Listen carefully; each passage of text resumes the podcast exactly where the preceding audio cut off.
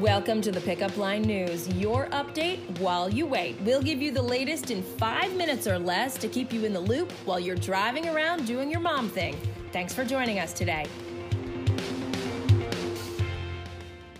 I'm Heather McBride, and here's your update while you wait for Tuesday, August 18th, 2020. Before we get to your news on this beautiful day, I'm out on Long Island. I just want to mention we don't know exactly what back to school even means this time of year, but we do know that our kids are probably going to want some new pencils, backpacks, lunch bags, water bottles, you name it, and we've rounded up our favorites. So take a peek. Maybe it'll save you a little time. All right, so getting to your rundown. People in their 20s, 30s, and 40s, well, they're being accused of perpetuating the global pandemic. That's what the World Health Organization is saying about the spread of coronavirus right now.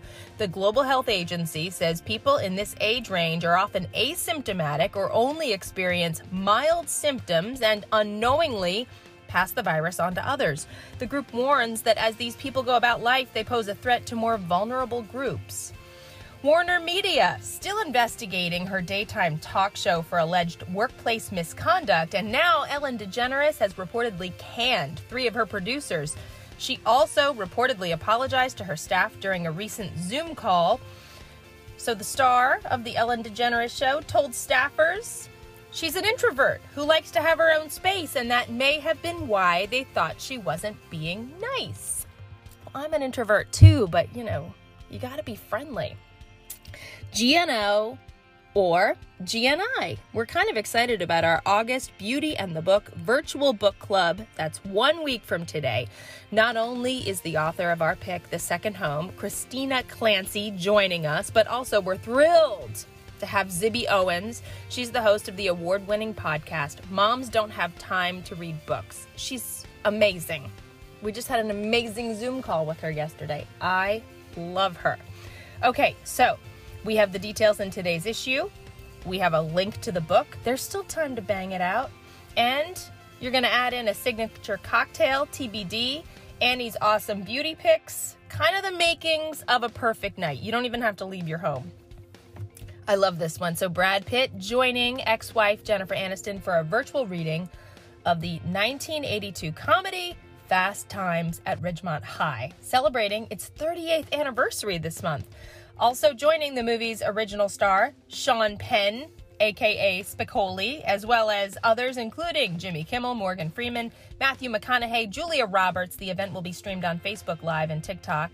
At, that's this Friday night, serving as a fundraiser for two nonprofits CORE, that provides emergency relief amid the coronavirus pandemic. That was founded by Sean Penn, by the way, and Reform Alliance, which is centered around criminal justice reform during COVID 19. Sweet Melissa is to love this one. And by the way, I'm not kidding. So I'm recording in my car just to hide from humanity, humanity being my family. And who just walked by with her beautiful dog and her beautiful sister in law, but sweet Melissa. And we had a little wave, and she kept walking because she knew I was recording this podcast. But she will love this. So, you think that you know all the ins and outs of the kitchen, but Take a look at this article we have in today's issue. Some game changing kitchen and food hacks that may surprise even the experts among us. Grated butter, kitchen math tricks. This one I really need. Thermometer free steak temperature readings. I am really heavy handed with that thermometer. And Melissa, by the way, is making BLT pasta salad with avocado.